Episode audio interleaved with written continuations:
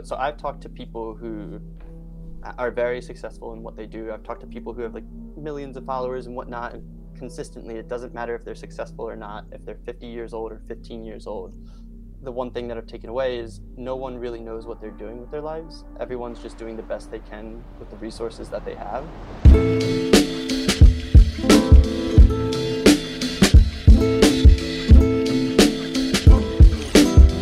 Welcome back to Other People's Lives. I'm Joe Santagato.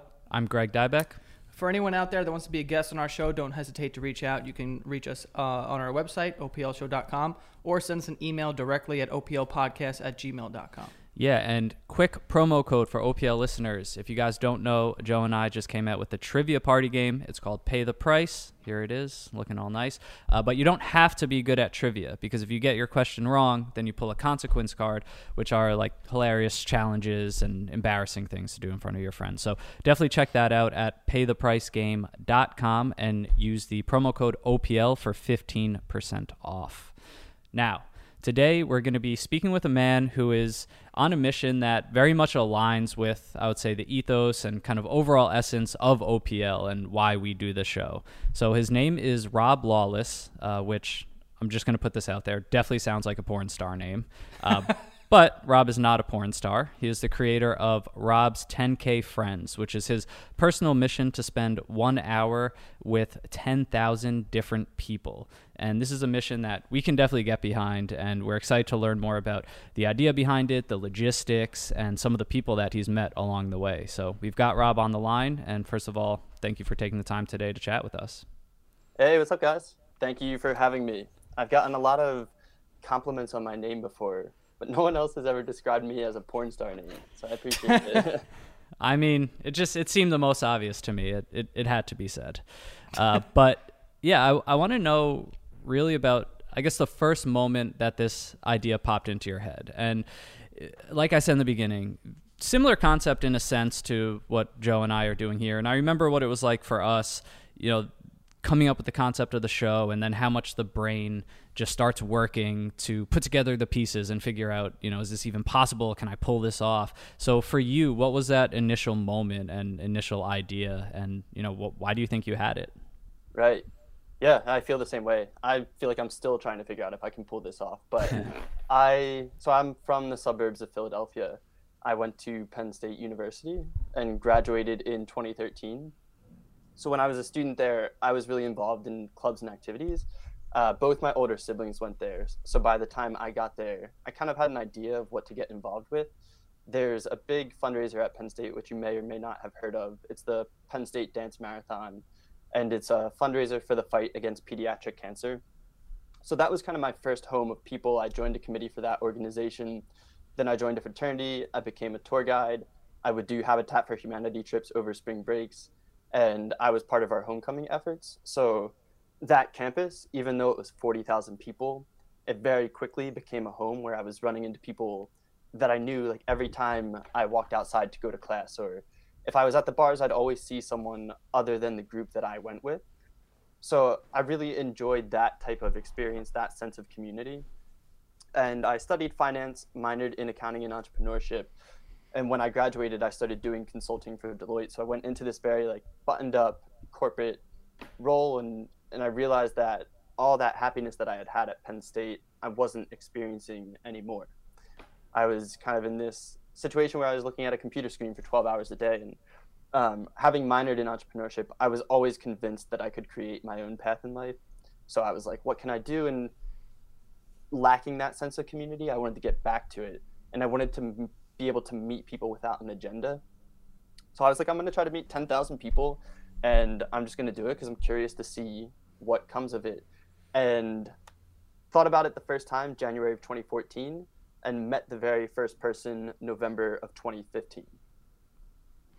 So I, am This is like super interesting. Like I love the the whole concept of it. Are, are these people all just like complete strangers or like do they have to be complete strangers or can it be just like one degree of separation like someone you just haven't met yet but know is one of your friends or something my intention was to have everyone be complete strange like new to me because for me it was, it was a way to meet new people uh, more so than a way to share people's stories which i also do but yeah, I, I, just wanted to get out and, and meet people. At the time, I was living in Philly. Um, so there have been people like I met a girl who was two grades above me in my high school, and I knew of her at school, but she and I had never really taken the time to sit down with each other for an hour. And I spend one hour one on one with each person that I meet. So yeah, like a, a friend of my sister's I met, but the vast majority, like 99% of the people that I've met, I never met before in my life or had any interaction with. Wow. And why 10,000? Is that kind of in line with the whole 10,000 hours theory? Like that that's what it takes to master something? It was not it wasn't really inspired by that, though I draw a lot of inspiration from that now. Something I'm more compared to is so Seth Godin wrote this book called A Purple Cow or The Purple Cow. And I'd never read the book, but the concept is if you're driving down the street and you pass a cow on a farm, you're not going to think twice. But if you're driving down the street and you pass a purple cow, you're going to stop your car, you're going to get out your phone and take a picture of it and be like, what is going on with this cow? So the idea of meeting one new person is not anything revolutionary, right? It's just something that a lot of people do with networking or whatever. And as someone who wanted to turn this kind of into a career, the mark of 10,000 I think is what for me made it interesting enough that people would want to be part of it, that it would turn people's heads, and that it, it gave me time to turn it into a career rather than a New Year's resolution or a side project. Hmm. Right, and and is that how you approach people, and how do you like do the outreach and find these random people, like, and and how do you sort of approach them, you hmm. know, to convince them, like, hey, spend an hour with me? In the beginning, so I left Deloitte after a year and three months, and I went to a tech startup in Philadelphia and I was on their sales team. So every day I was emailing random people for work, asking them to hop on a call for 30 minutes. So the idea of reaching out to a stranger for their time was not weird to me. And I kind of built up that thick skin of not caring if I got rejected or not. So in the beginning, there's a website called billypenn.com in Philadelphia. And they have a who's next list, like who's next in the culinary scene or who's next in the art scene or the political scene. And I thought I'll just find the people's emails from those lists and I'll email them and ask them to be part of it. And that's what I did. I just emailed random people from Philly uh, and was like, hey, I have this idea to meet 10,000 people. Do you want to be one of the first 10? Here's a bit about me. And for some reason, people were up for the idea. They mm. decided to be part of it. I've reconnected with some of them since who they, they thought I was running a, a multi level marketing scheme. But fortunately, they took the time to meet with me. And um, then word just kind of spread. I would meet people and they'd say, you know, who you should talk to is this person, or this person would be really great for your project.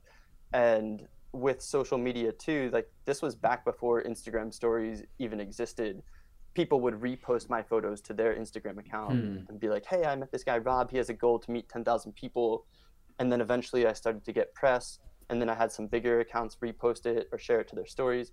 So it just grew. And now it's at the point where pretty much after I met the first 65 people, people started reaching out to me. And I would go through ebbs and flows where I'd have to reach back out to people or I'd be overwhelmed at times. And last year, right around this time, I put out a TikTok video just saying, hey, I'm doing this project to meet 10,000 people. If you want to be one of them, hit me up on Instagram. And I had about a thousand people message me. And I put out another very similar video back in January and had about another thousand people message me. So now it's at the point where people just see my account, they see that their friends are part of it, and it's kind of self sustaining of people reaching out to me.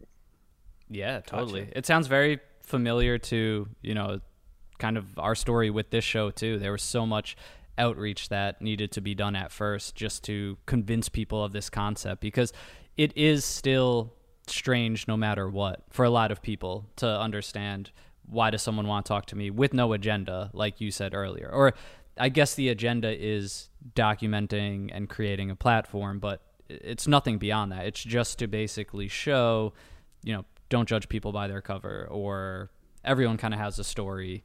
Uh, but then once it kind of snowballs and people start reaching out and it becomes becomes self sustaining, uh, that that's a really cool moment because then you kind of know you're onto something, right? Because it shows that other people believe in this project as well and want to be a part of it. So that's really awesome to hear. Yeah, absolutely. It's kind of like if you build it, they will come type thing, right? Totally. Yeah. Um, I'm curious also, like, you know, what kind of conversations are you having? I mean, you're meeting like all these people um, when you're sitting down with them, is it like awkward to begin, or do you usually have some of the same conversations? Do you ask the same questions? Like, what kind of conversations are you having? I think my goal is to. So I, I take a picture with everyone that I meet. I used to do everything in person. I met 3,259 people in person, and then COVID happened. So I took everything virtual, which has actually been a blessing in disguise. But uh, now I meet everyone virtually, and I forget why I'm even bringing this up. But yeah, it's not it's not awkward. Oh, I try. So I create a post of everyone afterwards. I would take a picture with them, and write from memory what what I learned from that person, and I would kind mm-hmm. of structure it in their life story. Like, here's where they're from. Here's where they went to school. Whatever. Here's what they do now. Here's where they want to go in the future. So when I talk to people, that's what I'm curious about is their life path because I want to know authentically as much about this person's story as I can, uh, so that I can repaint it in a way that they feel is an accurate representation of them. And one of the things that's really helped me and that I teach now in, in some of my speaking gigs, there's a framework called Forward, which you guys probably, if you haven't even heard of it, you've probably practiced it through your own conversations, but it stands for family, occupation, recreation, and dreams. Mm. So it's a lot of like, do you have siblings? Are, do you still have both of your parents? What was your education like? What were you like in high school or college? What has your work life looked like? What do you like to do when you're not at work? Where do you want to go in the future? So it's a lot of questions within those categories because I found that's a really nice kind of clean way to get to know people. But the the conversations themselves and the topics, it spans everything. I talked with a dude about scuba diving for 45 minutes. Hmm. And I've talked to people about really dark, sad times of their lives. It, it just kind of spans the board. And I myself do not try to guide it in any one direction. I just kind of like to sit back and let it go where it goes. And I think that is actually a big reason why people feel comfortable coming to me and being part of the project. Yeah, no, totally. And for anyone who wants to follow along and kind of see the page while we have this conversation on Instagram. It's Rob's 10k friends, and yeah, it's it's really cool. Like the first one that I clicked in, you picture of a stranger, uh, and then it looks like you do a quote of something they've said, and then kind of in your own words begin to tell their story. Like this one starts out, uh, "I don't want to know everything, but I want to know enough to be dangerous." Quote Dave Anderson reads 104 books per year because he has an insatiable thirst for knowledge. Like, and then it goes on and on. But uh, even that alone, just really engaging piece and kind of quote to pull out. And you know, every post is similar. Different picture with you and a person, and then kind of their quote, their story, uh, and some of them have video, I believe you take as well.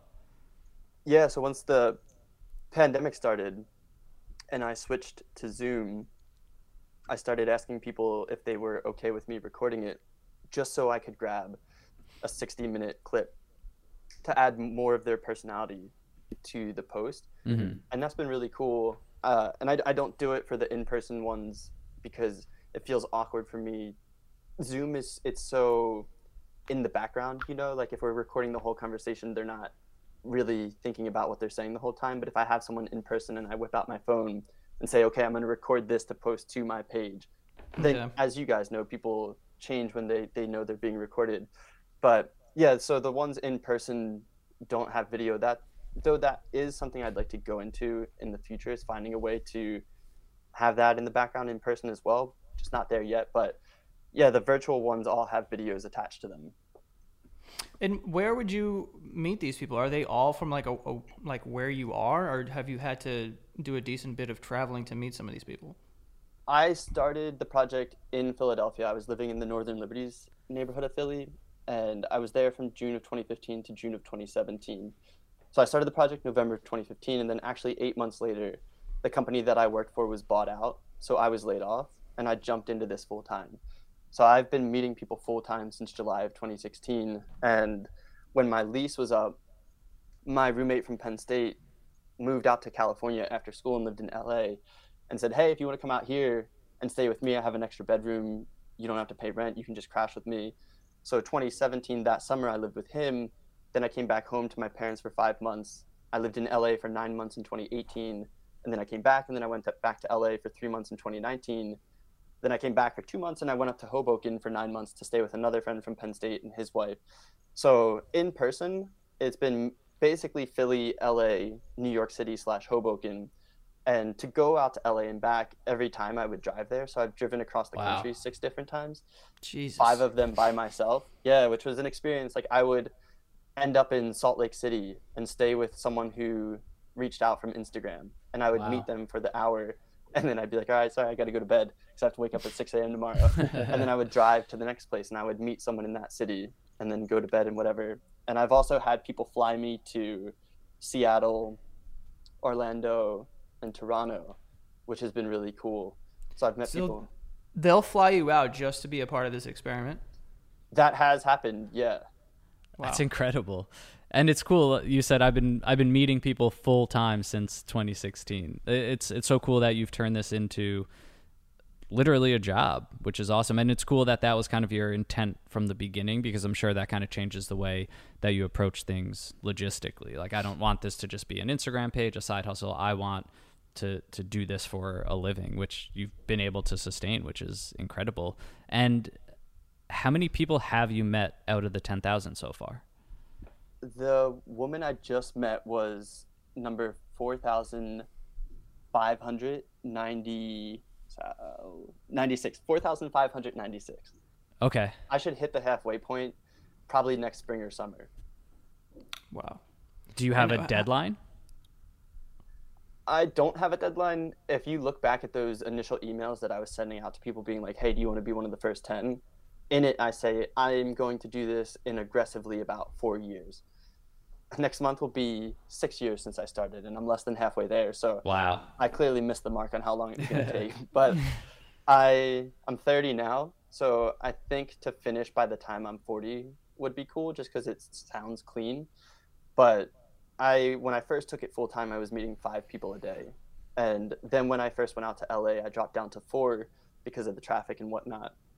And I kind of kept that pace for a while until this summer, when I started putting more time into growing as a public speaker because that's kind of become the financial fuel to allow me to continue doing this. Uh, so I'm I'm moving at a slower pace, but at the same time, having more money to actually do the project. So it all kind of works together. But yeah, I think it might take like 10 more years. But if it takes eight, I'm cool with that. If it takes 15, I'm cool with that. I actually love meeting people and doing what I'm doing. So to me, it's more about the journey than the destination, as cliche as that is. But I do enjoy it, so it's fun for me. Yeah, it also sounds like you know. I was going to ask the question. I mean, once you hit ten thousand, is it something that you think you can just walk away from? I mean, if if if you're doing it for fifteen years, it kind of becomes like a part of you in a way. You know? Yeah. Have you ever seen um, Free Solo with Alex? yes. Oh yeah. So I remember when he gets to the top and he actually completes the goal, and like you feel like someone would be so pumped up when they just climbed a mountain with no ropes, and he gets up and he's like, "All right, cool, that was sweet."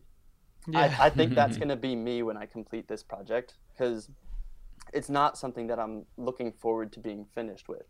Um, I'll, I'll be proud when I hit that number, but yeah, I might continue meeting people with without a defined goal at that point, you know, and just kind of like Mhm. make it a part of my regular life. I think intentional human connection is something that a lot of people miss out on, a ton of value that people miss out on. Uh, you guys get to do it through your, your podcast. I get to do it through my project. So I want to continue it. But right now, I see myself like married with a wife and kids, having the time to dedicate to them, and then being a professor at a university, Hmm. teaching a course where students pair off one on one every class period and learn from each other's backgrounds as opposed to a textbook or a PowerPoint slide. Because I want them to have, like, my perspective has increased so much since I've set out on this mission. And I want other people to have that in their lives. And also, I want people who are socially anxious or whatnot to have a safe space in their universities where it's like built in connections because I was really extroverted. I kind of hit the ground running at Penn State, made a lot of great friends and had an awesome time there. But there were also people who transferred because they feel like they don't find their home of friends. So if it's built in, I feel like people could foster those connections throughout Hmm. their four years. And then my hope is that down the road, there'd be people like 20 years after college being like, How did you meet? Oh, I had this class with this professor, Rob Lawless, and blah, blah, blah. That's so cool, Yeah. man. That yeah, that's such a cool vision. It's so important and it's I, I I always use this example, and you know, Joe and I talk about this sometimes on the show, sometimes off the show, and I'm sure this is similar for you. To become a better listener and to see the progress that you make as a listener is so rewarding because it's it's it's hard. It's a skill to harness, and you know, lesson one in that class should just be, hey, when a person says their name and meets you, like actually try to remember their name. Good luck with that. You know, I know we all have trouble where it's like, oh, I just met someone at a party and I'm already thinking what I'm going to say back to them and I, I, don't even remember their name. And it really is, you know, such a, a skill to hone um, to just be open, accepting of other people, to, to learn to listen as much to tell your story. Um, that's cool. It's a, it's a really powerful vision. And I could really picture that not just working, but uh, I could picture every university wanting to, to have a class like that. Yeah, that's the, my, my goal is to prove prove that it's valuable at one university and then be able to like show other professors how to do it at their own universities. So across the country or world let's say there's this kind of blanket system that everyone goes through to have this perspective and empathy before they go on and become citizens of society or whatever. But yeah and it's funny you talk about listening. I've i feel like i've become a much greater listener through my project and the one thing that really helped me was the fact that I was writing these people's stories from memory afterwards. Mm. Like if I wasn't listening to them, it was like trying to take a test without ever looking at the notebook or the, the textbook before. Hmm. But if I listened, I had all this information to work with that I could piece together in whatever way I wanted. And I became a very visual listener where I would literally watch people's stories in my mind. And I still do that when I talk to them. And it's, it's helped me be a much more present person as well. Mm-hmm. I'm I'm also curious when you when you do these um, talks, uh, what is the like main talking point? Is it is you just sharing your experience about this project, or is there something like an underlying thing, kind of like what you're talking about now, like the the vision of this end goal of having like a class and being a professor? Like, what do you usually like? What is the main topic of you know these talks? Are you talking about the speaking gigs? Yes.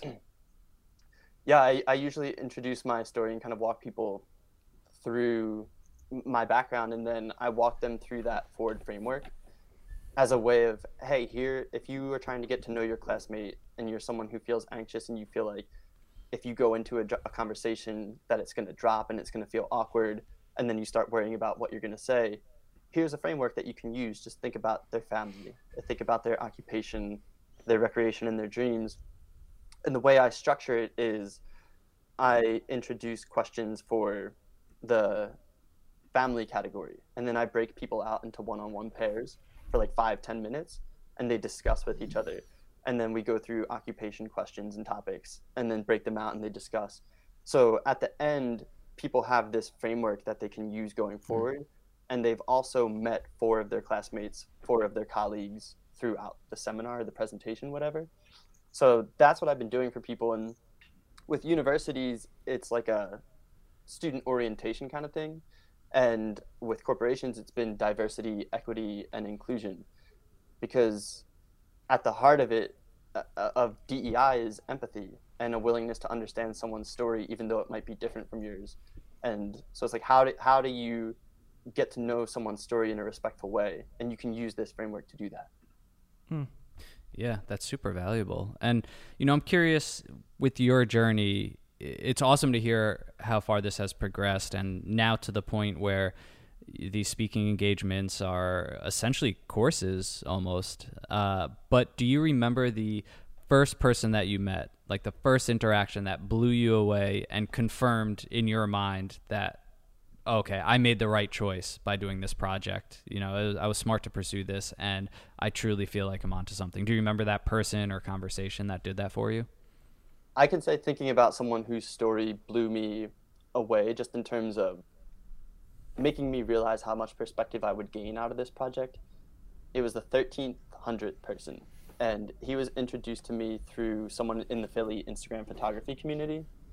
His name was Chris and he was a hotel concierge. And I remember walking up to him thinking, he probably grew up in the suburbs like me, like probably went to school around here. But when he spoke, he had an accent, and I learned he was half German, half South African. And he was raised in Nigeria in the early years of his life. And when he was 16, he was living in Romania. And that year, he went over to New York City to go boating on the Hudson River with some friends.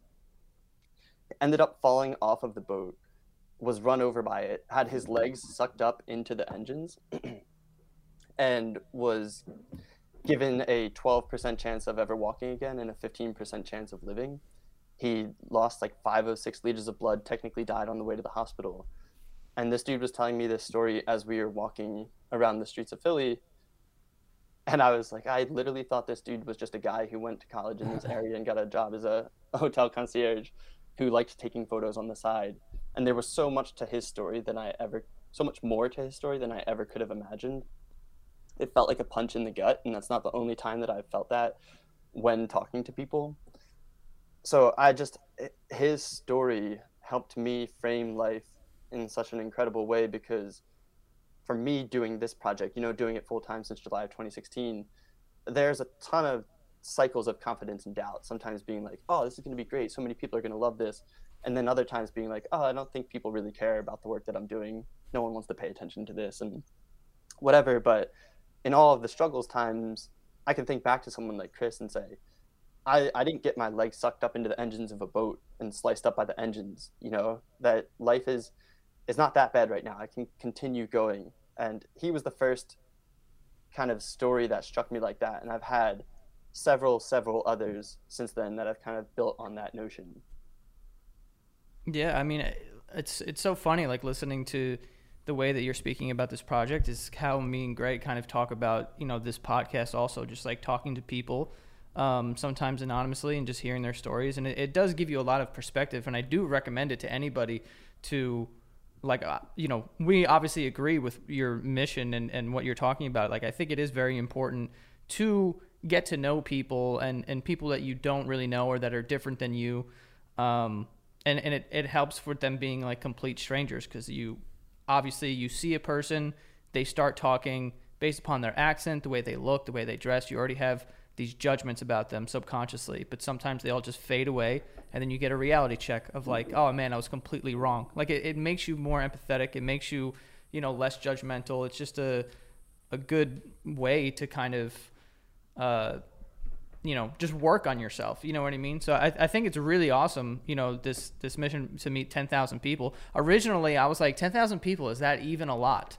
You know like in my mind i was like 10,000 a lot of people? Like cuz you meet a lot of people you walk around and whatever but it's a ton. Like like you're saying it's so many people. So to go out of your way meet 10,000 strangers i can only imagine what that does for a person like when you reach 10,000 like you've heard 10,000 stories from 10,000 different people. Like it, it must be so fulfilling to to even be close to halfway there like at this point like already worth it and you're not even halfway there. Like that's that's wild to think about. Yeah i think about how much i feel like i've grown as a person since starting the project and in terms of like feeling a greater sense of belonging to the world and like the the community and uh, how much my perspective has changed how much more i have to be grateful for. For example like i've i have two parents. My mom and dad are still together. I'm the youngest of three. I have an older brother and an older sister who are both doing well. And I'm just very conscious of the fact that I should actively appreciate the my time with them. I've met college students who are only children who've lost both of their parents already because they've both passed away. So imagine being a college student and your immediate family is already taken from you. Like I, I feel like so many of us just assume our family members are going to be with us for the rest of our lives. And I talk to people all the time who've lost a parent or lost a sibling or a friend, and it's uh, it's striking. It, it makes you think about it. But yeah, I feel like I've grown so much, and then the ten thousand. I think sometimes because if someone sees my project through a TikTok that I put out back in January, to them I just started this project, right? And they're like, "Oh, you just started meeting people last year or whatever." So people oftentimes say things like, "Oh, did you just start a couple years ago, or you started with the pandemic, right?" Uh-huh. And I'm like, "No, I've been at this for literally six years, every day, consistently meeting people, and ten thousand hours is a lot of time when you sit down and and think about it. But it's been awesome."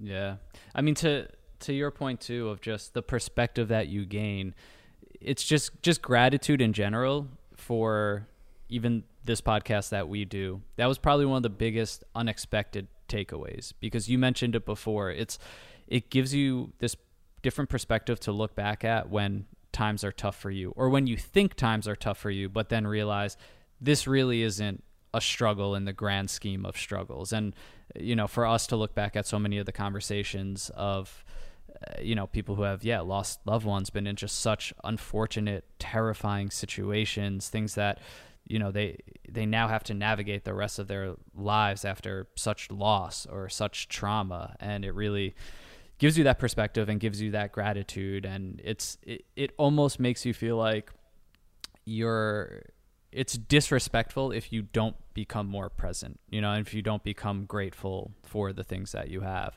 Uh, and it's it's just cool to you know kind of share that perspective and and hear that you're on that same wavelength. And uh, but with that said, you know, one question I have is like I love projects like this for the obvious reasons of everything that we just talked about, like destigmatizing, you know, having conversations with strangers, creating a platform to prove that, you know, all people are interesting. You can't judge people uh, that you don't know. But I love how much of a lesson in just grit and determination this is. You kind of go out of your way to put this weight on your own shoulders, where you start something that you almost have to finish now. You, you've put it out into the universe. You've said 10,000 people, and consistency is really the only driving force to get you to that finish line. And was that part of it for you to kind of test your own work ethic and resilience because this it's not easy work to do what you're doing. I think it was I think I trusted that I had the resilience to do it. Um, but I didn't anticipate how much it would require. And how cuz I started it when I was 24 and I think one of the things that I think a lot about now is when you're 24 you and your college friends are on pretty much a similar pain. You know, like you just graduated from school, you're all starting your jobs, you're still in that entry level of the real world. And then as you get older, like I, I started to realize that because I chose this path, that my path would fork from that of my friends. They all had the nine to five stable jobs and were able to buy their houses and get married and, and have dogs and things like that. And now they're all working towards kids, which is awesome. And they've never made me feel less than for choosing a different path.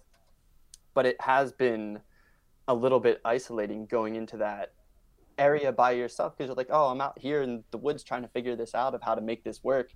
And it does require a lot of showing up every day. And it is something I'm happy to do, but uh, there are days when I'm tired and I, I feel like I have, I have to show up and, and be present for people.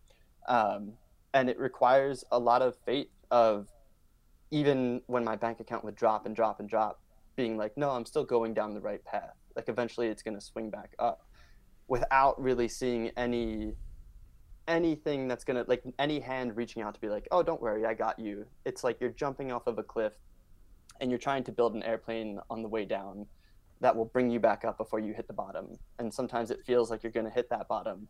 But I've been fortunate that I've always had like another part of the airplane come together that's given me a little lift. And now I feel like with the speaking stuff that I'm actually starting to pick up and instead of me thinking so much about the struggle, it's like my mind is more so thinking about the opportunity now, which is really cool. Hmm. Have you ever met anyone that you didn't like?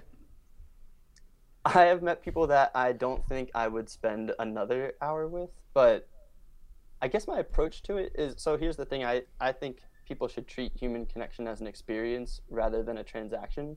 So I don't mm-hmm. really think about whether or not I like the people. Like if I do, that's cool. If I don't, that's fine too. Either way, I'm learning from them. Because if, if it's a personality that I don't jive with, I'm learning how I can interact with them. Because if they exist, there's someone else out there who exists just like them that has that similar type of personality. So I look at it all as a, a learning experience. And even if my like there's never been someone that I've wanted to leave the hour from. Because even if our personalities don't match we're both coming together with this understanding that we're going to respect each other's stories and spend that time together and I think that's one of the coolest things that I've learned from the project too is I've met with people who are so different from me but because I was willing to listen to them, they treated me with so much respect. And I think there'd be more of that in the world if people were willing to respect each other. I hate confrontation. So I'm happy to listen to people and, and hear them out. But yeah, that's kind of the way that I see it is if I don't like them, it's it's not it, it me, doesn't make it more or less of a, a value in that meeting. But there have been people that I, I wouldn't I don't know if I would continue hanging out with them just because we don't get along. Right. Right. What What about on the flip side, and not in a salacious way, but have you ever met anyone that you maybe felt an attraction to, or after spending sort of an intimate hour getting to know them, you know, wanting to get to know them better, or do you just not even entertain thoughts like this with this project? I'm pretty passive about it. Um, so there, there's a few girls that I've gone out with after the fact, which is cool. And like one of them, we just kind of continued talking after we met, and then met up and like went out in the city and whatnot. Um, one girl I met on a Monday morning, and we enjoyed that meeting and got together for a date that night. Um, and yeah, I think like I a lot of people say you're gonna meet your wife through this project, which I'm down for. I think that'd be a cool Hmm. storyline. That would be. yeah, but I'm passive about it because I think it would ruin things if if if I led into the experience. Like if I met a girl, and then afterwards was like, "Hey, so that was cool. Like, why don't we get together?" Because I feel like that would for her be another experience of like, I thought I could go into just a platonic time with a guy, and he's Mhm. flipped it on me again, and I don't want to be that person. But if I'm attracted to a girl and then she reaches back out to me, then I'm open to it. Nice. Seems very That's- fair. Very fair. Yeah. um, wow, this is really cool. Like I, when I first heard about it, like you know, uh, you know, we I was so like, this is such this is like right up our alley. Like I, I love this idea of just, you know, kind of meeting people and you know just kind of sitting down and having an hour long conversation with them. Like it's, it's really cool. And, and I mean, I have kind of two questions here. Is like you know, you say you're doing an hour. Has it ever like exceeded that, or do you do a hard stop? Like we have an hour, we're done, or does it ever kind of spill over? Like you spent like two and a half hours with somebody. I have had times where it has spilled over, but only if I've had the time to allow it to spill over. So one of the things with, and I guess that's something that I've had to figure out as well is, I don't want it to seem systematic to people, but at the same time, I do have to be systematic about it. So I would meet people. So LA, for example, I'd meet people at noon, two, four, and six, and that would mean I'd meet them in different coffee shops and so I'd meet with them for an hour, and then I had an hour to the next meeting. In that time, I had to drive, park my car in a place that I wouldn't get a ticket in, write their story, post it to Instagram, and show up for the next meeting. So if my noon meeting went to 1.30, then it's just the domino effect of then I show up late for the 2 p.m. and whatever. Mhm. So I've, I've had to keep it in a, in a kind of a systematic way. And there have been people who've recreated my project in their, their own ways which I think is awesome. A couple of guys from Toronto did it. There's a kid in India doing it right now, and both both of them have reached out to me, being like, "How do you deal with the time?" And I, because they'll go into 90 minutes or they'll go into three three hours, and I find for me, one of the ways that I've been able to get this far with it is creating a routine and creating predictability around it. So, in a sense, I I do limit it to the hour, but I don't it's not like I have an alarm set and then it goes off and then I say, okay, we're time's up, we're done, I'll see you later. I mm-hmm. just kind of when when that last topic fizzles out, then I'll make sure to be like, okay, I just have to check the time, I have to run. Which sometimes I'll ask a question at ten fifty seven and then they go on for fifteen minutes and give you a monologue and you're like, oh no. But yeah, Yeah, yeah.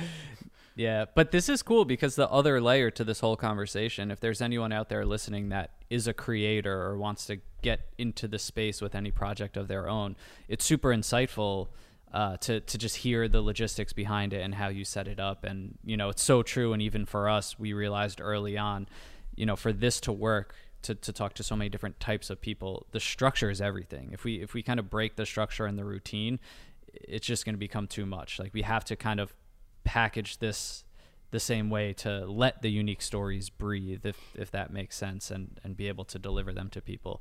Uh, i just think that's you know insightful for anyone you know with a sort of similar interest uh, to create. Like these it's just cool to see the the process that you've worked on have adjusted over time, you know, to to make this work. Because I think a lot of people can passively look at something like this or a podcast or anything and say, "Well, that's easy," or "That's not a real job," or you know, "How hard can that be?" Uh, it's really hard and it's really time consuming. And uh, you know it takes a lot of behind the scenes work to make it look effortless in a sense. Uh, so i just think it's it's important to get that out there too and, and super helpful for people. 100% it reminds me of going to the gym i feel like if you walk into the gym on like a monday and then a tuesday and a thursday and you're like oh i'm feeling arms and back today and then i can't remember what i did on tuesday so let me just do triceps as well you're not going to see that progress. But if you're like, I'm going three days a week, I'm following this specific workout routine with these pre programmed activities, then you're going to see that progress. And it's like you can turn your mind off to that, the uncertainty of it, and just follow the steps. And I think mm-hmm. that's what leads to a lot of success. Right. Um, with out of all these guests, I mean, you spend an hour with these people, and you know, you sometimes you said that you have like pretty deep, uh, intimate conversations. Um, do you to this day like keep in touch with a good amount of them or is it usually like you spend the hour and then you don't really hear from them again there's like a bell curve of it there's a lot of people that i haven't seen or talked to since and then there's people that i've become good friends with and then there's people who if i post something on instagram like the fact that i was like univision did a story on me yesterday and i post, shared it to my stories and people were congratulating me and things like that. So I have those types of interactions with people. Mm-hmm. And then there are people like there. Have you ever heard of No More Lonely Friends? No. no. So it's probably up your alley as well. There's this girl, Marisa Mize, who went viral on TikTok because she's in New York City. Um, her friends like made plans specifically on the day that she couldn't attend them, and some dude overheard it, and he made a TikTok and he's like, "I don't know who Marisa is but I want to let you know your friends are planning the birthday party for the day you're not going to be here. And TikTok did its thing. And the video made its way to Marisa. And she took that experience and ran with it and created this community called No More Lonely Friends, where she hosts meetups in different cities across the country for people to come meet each other and, hmm. and not feel lonely. And she's been covered by like the New York Times. She was just on Drew Barrymore's show. And I reconnected with her because she was going to have an event in Philly this past weekend, and I was going to attend it, but my brother was in town. But it just she's now in this kind of community human connection space as well, and I've been talking to her about like, hey, you should get into public speaking. And even though she and I met in Los Angeles back in like 2017 or 2018, haven't seen or talked to each other since. We've now like reconnected and popped back into each other's life. So a, a good comparison, I guess, is someone that you haven't seen since middle school or high school and then you run into them again and you know they're not a stranger to you you haven't seen them in a while but you know you have that foundation with each other that's kind of what hmm. the experience is like for me hmm yeah and you know i'm thinking as you say this and no pressure just you know i'm sure there's a lot of pressure because you're on our show talking to us but uh, and and we know you still have a lot of slots open I would love to have an hour conversation with you outside of this and be part of the project, and I'm sure Joe would too. Not together, separately. Uh, yeah, yeah. If if you would want, I'd be down, and I think that'd be cool. And it's like, I you know, so much of the show isn't about us, and we try to leave ourselves and story kind of out of it just to be there for the guest. Uh, but you know, if there's anyone that was going to talk to us and give us something that we can then share with our listeners about us. Uh, you seem like a perfect fit, so we can talk after. Yeah, I would love that, and I, I will be in your guys' area next week, so we can chat about it whether it's in person or, or virtual. But I would love to have you guys be part of it. Look at this, strangers becoming friends. oh man. Um, cool, and also you know I, I guess you know the the biggest thing I guess I mean I and I guess we like kind of covered it already, um, but your uh, what would you say your biggest takeaway from this or like biggest surprises, like something that we haven't covered yet? Is there like an overarching theme that you've sort of like learned throughout this process that you didn't necessarily expect that you think is probably the most important part of this whole experience? Yes, I say this all the time, and I feel like it always hits home with people, and I feel like they find comfort in it but so I've talked to people who are very successful in what they do. I've talked to people who have like millions of followers and whatnot, and people who are struggling, and people like on all different ends of the spectrum of life paths. And consistently. It doesn't matter if they're successful or not, if they're 50 years old or 15 years old. The one thing that I've taken away is no one really knows what they're doing with their lives. Everyone's just doing the best they can with the resources that they have. And I think a lot of people walk around thinking everyone but me has their life together, when in reality, it's no one, including you, has their life together. So I've stopped trying to like have all the answers figured out and just be like a perfect person for my life. And I, I see myself as a work in progress and I see everyone else as a work in progress because that's what I'm hearing on a day to day basis. So yeah, no one really knows what they're doing with their life. I think that's the the biggest thing that I've taken away. I love Yeah. that because I mean that's even like helpful for for me. Like I always kind of feel that way too. Of like, you know, up until this point in my life, I had some sort of success, but I also, oh, like, I don't know what the hell I'm gonna do in five years. You know what I mean? Like I don't know exactly what's going on. But yeah, in you know, you're right. Like I, I, through the people that I've you know have talked to or or whatever that have confided in me, it, it, it I think I have a similar experience where people no matter what level they are, they're kind of like still trying to figure something out, and you know, you never really have the answer. And uh, I think that's like the beauty of it. Also, you know, all these things are happening around us. Everyone has a different story, um, and and those thoughts of just being like, oh, I don't have my life figured out. Everyone else is, and especially with social media, it's it's very easy to fall into that trap of thinking that everyone has their entire lives like put together. Um, but yeah, it's just not the case. You know, in my experience and from you, I mean, you've talked to way more people than I have, and you know, you getting that same sort of thing. So it's validating to even hear you say that. Yeah, Yeah. absolutely. And I, I think that's been a gift of the project. I tell people all the time, I'm rooted in reality. The only people I follow on Instagram are the people that I've met through my project. Hmm. So despite what I'm seeing on their feeds, it comes after I've established this in person, candid relationship with them. So I'm rooted in the reality of who they are, despite what Hmm. I see on their accounts. That's a great perspective too. And yeah, to that point, I mean, that is the trap of social media and that's the most damaging part is we compare ourselves to others and that can have some serious lasting effects. And you know, just in general for you to use social media, but to create this space where people can go and say, okay, here's someone else struggling, here's someone else's story, here's people like me, uh, or people not like me, but just to see what people are going through. Um, it's just always good when you can find at least some positive nuggets on social media that are, you know, as, as close to the reality of a person's life as possible. So really awesome. Uh, we thank you so much for you know taking the time. Just really enjoyable conversation. I know you know for for myself, for Joe, uh, just because of the similarities of what we do. It, it's just very cool to you know chat with someone else who is getting a similar experience in a way. But yeah, we love this project. You know, we fully support this, uh, and we're excited to get you know your story and and this story out there to everyone. Yeah, thank you. I appreciate you guys giving me a platform to tell my side of things, my story, because I, yeah, as you guys do, I'm often doing that for other people. So I always appreciate when people do it for me. And the relatability is huge. I, I love chatting with people, and I found through my project, along the way, you just get bubbled up to other people who are doing similar things. It's kind of like nature takes its course and puts you there.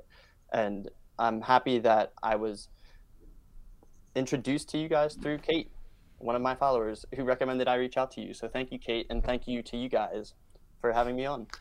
Awesome. And shout yeah, shout out to Kate. That's uh spreading the word of things like this, bringing people together. That's that's what it's all about and that's in essence what the point of building a community is to make it inclusive, to bring other people in, to share interests. So, really awesome to see when that happens. Cool. Well- Well, uh, dude, thank you so much for coming on the show. We appreciate it. Do you want to, you know, plug any of your social media or your website or anything? Oh, sure. So my social media, you guys mentioned it. It's Rob's 10K Friends on Instagram. That's where I post a picture and the story of everyone that I've met. I'm also on TikTok at Rob's 10K Friends. There, I kind of post tips and a little bit more behind the scenes stuff. But those are the, the main two channels for now. I have a website, which is robs10kfriends.com. And I'm building a speaking website right now called roblawless.com. Not a porn website, it's a speaking website. Porn the porn will happen after you meet 10,000 people. Uh, all right, cool. Thank you, man, so much for uh, for taking the time and, and talking with us. We appreciate it. yeah, thank you guys. Talk soon. yeah, have a good one. Bye.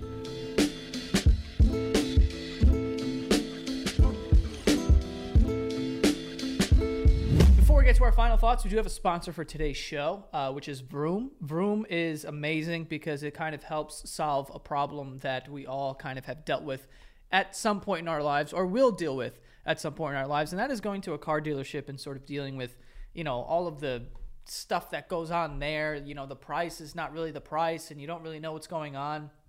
You got to go to a million different ones. You don't get a good price at one, you go to a different one.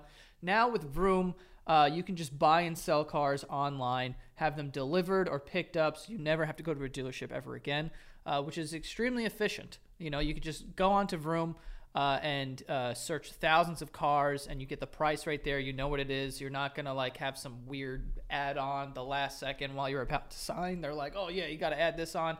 Like you know what you're paying for, um, and that's all you need. Uh, you don't have to deal with a pushy salesman, um, anyone who's pressuring you into taking a bad deal, like the last time I wish I would have had this the last time I went and got a car because it's so helpful to just have a price, know the car you're getting, and everything about it, and not have to deal with this like wishy-washy way of selling something.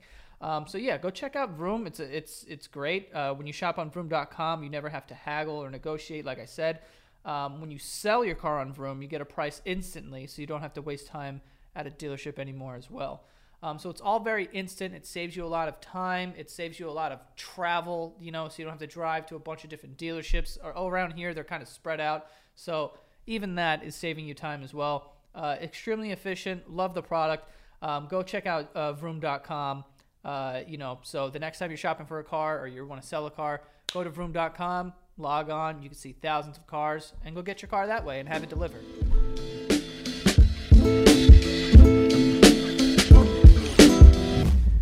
Just a cool guy, you know, just a cool dude. I feel like we just added a third member to this crew. That's what it feels like. I feel like I've known him for a long time. I love the concept a lot, man, because, and I've been on record saying this so many times, and it always confuses people, but one of my dream jobs was to be a bartender for this reason. Not in a busy place, but in a place where there's regulars and you could sit down and like talk to people and get to know them. I feel like that's so important, and it's like, probably one of the most satisfying things in the world. And I love the way that he described it in the beginning, where he said, you know, he was on campus and he would always see someone that he knows. So imagine going out of your way to meet everyone so that you could walk around and get to the point where you meet 10,000 people. You could walk around and probably run into a bunch of people, depending on where you are. You know what I mean? That you would know. And it kind of makes the world feel like that. Like you all go to the same school. You know, Yeah, like how yeah. cool is that? Mm-hmm, mm-hmm. Yeah, just it's an invisible connection of sorts, and it's just you know we know from the show, and it's you know even more powerful when it happens in person. Just the spark that you get, just what it does to you to meet someone either unexpectedly or a stranger, and and connect with someone powerfully that just wasn't in your life prior. It's just one of the coolest feelings on earth, you know, and, and he's he's making a career out of that and it's awesome and it's it's simple. Like I love when simplicity can be so impactful, you know. He just keep it simple, meet people, 10,000 people, that's the framework. Go and we'll see what happens. there's two big things that I take away from this and the way that I sort of interpret like the importance of this. One is that spending time an hour with people that you don't know, naturally you're going to run into people that are very different than you. They don't think the same way that you do. They, you know, wherever they stand. It's just important to listen to people though. Mm-hmm. You know, and like obviously like now especially it feels like the world is so divided and, and people are just like angry with each other for God knows what reason. And there, no one's listening. Like everyone's just screaming at each other. So it's it, it's really like refreshing to see something like this. And and we know this because we do this show. You only get empathy and understanding and like you, you're just a better person and the world will be better if you if you listen like a lot of people just want to be heard with social media it's like we're all just screaming right and, and we're posting and it's all about us and that's what like has been like the the like the, what's normal now is just to scream as loud as you can get as many people to hear you but no one's listening to each other. And it's mm-hmm. kind of like dividing people. And then when you have projects like this and podcasts like this it sort of flips it on its head. And this is how you become empathetic and, and how you you know, people you're likable. Like people like you, no one's you have to listen to people to be able to learn something. You can't just scream all the things that you know and think the world has to think the way that you do. Like you have to have some sort of understanding after a while. You know what I mean? And I, like the other thing also, um, and I, I tell people this all the time. In this day and age where we have access to you know technology and these crazy resources, pick a thing that you really enjoy. Literally anything can be turned into a business or something you do for the rest of your life. And it's it's very satisfying to have those things. And uh, down to this, the guy's just like, I just want to meet people. I want to meet 10,000 people. And now he's talking to people. People are writing articles about him. People are having them on their podcast. And he's meeting these people and he's just doing it. And it's just consistency. And it's just a decision that you make of being like, this is the thing I'm going to do. It doesn't even matter what it is. And like, you can turn it into something. Like, though it, it's, this dude is so validating to talk to. And it's so interesting. And I just think that it's like a perfect fucking project. Right up my fucking alley, to be honest. Like, I, I love it. I think it's amazing. For sure. Yeah, no, man. There's like that that second part of it that just everything he's saying is just giving the framework for you can do it and it's it's just consistency. It's just taking your idea, proving the concept and just running with it and not getting too high, not getting too low, just going for it. And, and expecting nothing out of it too. Just to Mm-hmm. do it and be like, I just want to do this and see what happens. And then uh, along the way, you say, Oh, I could turn this into something. Yeah. And then doing that, like it's, it's awesome. I love yeah, it. that's kind of when the rewards reveal themselves, I guess. And uh, yeah, I mean, to your point before, it's when you even when you take politics out of it, the scariest thing with a growing divide is that it's going to be implanted in people's minds that there's other people, other humans that are so different from them that they could never possibly get along. And that's when people stop attempting. They stop wanting to hear other perspectives or they stop wanting to meet strangers or they just assume and they assume so much that the divide again, not even just politically, but that will just spark people just believing that people are so different from them when it's just not true. And uh, I don't know how many times we have to have conversations like this or meet strangers and realize, oh, wow, that person who I assumed was different or that I judged is just like me, or they're going through the same problems or they have the same interests.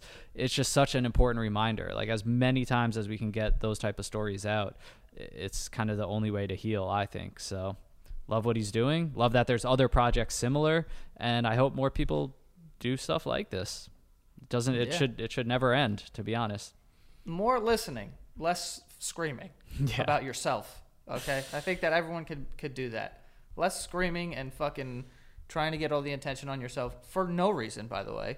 We don't even know what we're doing. We're literally just going through the motions and, and destroying these like like you said, the divide and, and it's uh, it's just it's terrible, dude. We need to change. Yeah. we need to change. And this is this is a way to do it, man. I hope this dude inspires you the way that you know he's kind of just validated and also inspired me in a way of of like, okay, this is this is correct. I think like this is the way that we were supposed to like. This is how you build a society and with understanding and like love and like you know empathy but there's none of that anymore because people have their opinions you have to you know and it's just it's crazy it's it's just cra- it's craziness out there Yeah. people more Well- listening But again, that's that's what we're fed. That's what we see. That's where the drama is. But uh, let's let's end on a positive note. Like, hey, we've got this show. We've got his Instagram. We've got the other people he mentioned. We need to also go out of our way to curate a better experience for ourselves. Like we can Yes. find these projects, we can find these people, we can remind ourselves it's not all ugly, it's not all bad. It's out there. It just takes a little extra work to find it these days. But, you know, really well said thank you. But overall, well said positive, positive stuff. Great guy. Uh, awesome love it love the thing uh and I'm si- yeah, I'm trying to get on this. So I know clearly you try to sneak in sneak sneak in there you're like yo by the way let me get on the fucking thing dude, I, yeah, I it will just- be cool. I like that he only follows the people that he had the experience with. So when he does reach ten thousand, it's going to become a thing, and then you're going to be like, "Oh, I'm one of the Mm, 10,000. I'm just trying to get a follow out here. You know, so Just trying to get your followers up. Feel you. that's it. If you want ten thousand followers, that's the way to do it. Me ten thousand people, bro, Yeah. they'll follow you probably, unless that hour goes terribly. But you know, uh, we appreciate uh, you know Rob coming on and talking to us. But uh, for anyone out there that wants to be a guest on the show, uh, don't hesitate to reach out to us. Go to oplshow.com uh, or just send us an email directly, oplpodcast at gmail.com. Yeah, follow us on Instagram at OPL Podcast. If you want to join our Patreon, head over to patreon.com slash OPL Show for bonus episodes and to be part of that community. And use code OPL for 15% off your copy of Pay the Price if you haven't. Uh, this game's sort of our attempt to also bring people together, you know, bring game night back after the pandemic, create some crazy memories in person with people. So it's a good marketing tactic, right? But just fucking, that's how you bring it full circle, folks. that's a professional there. All right. That is all. We'll see you guys next time.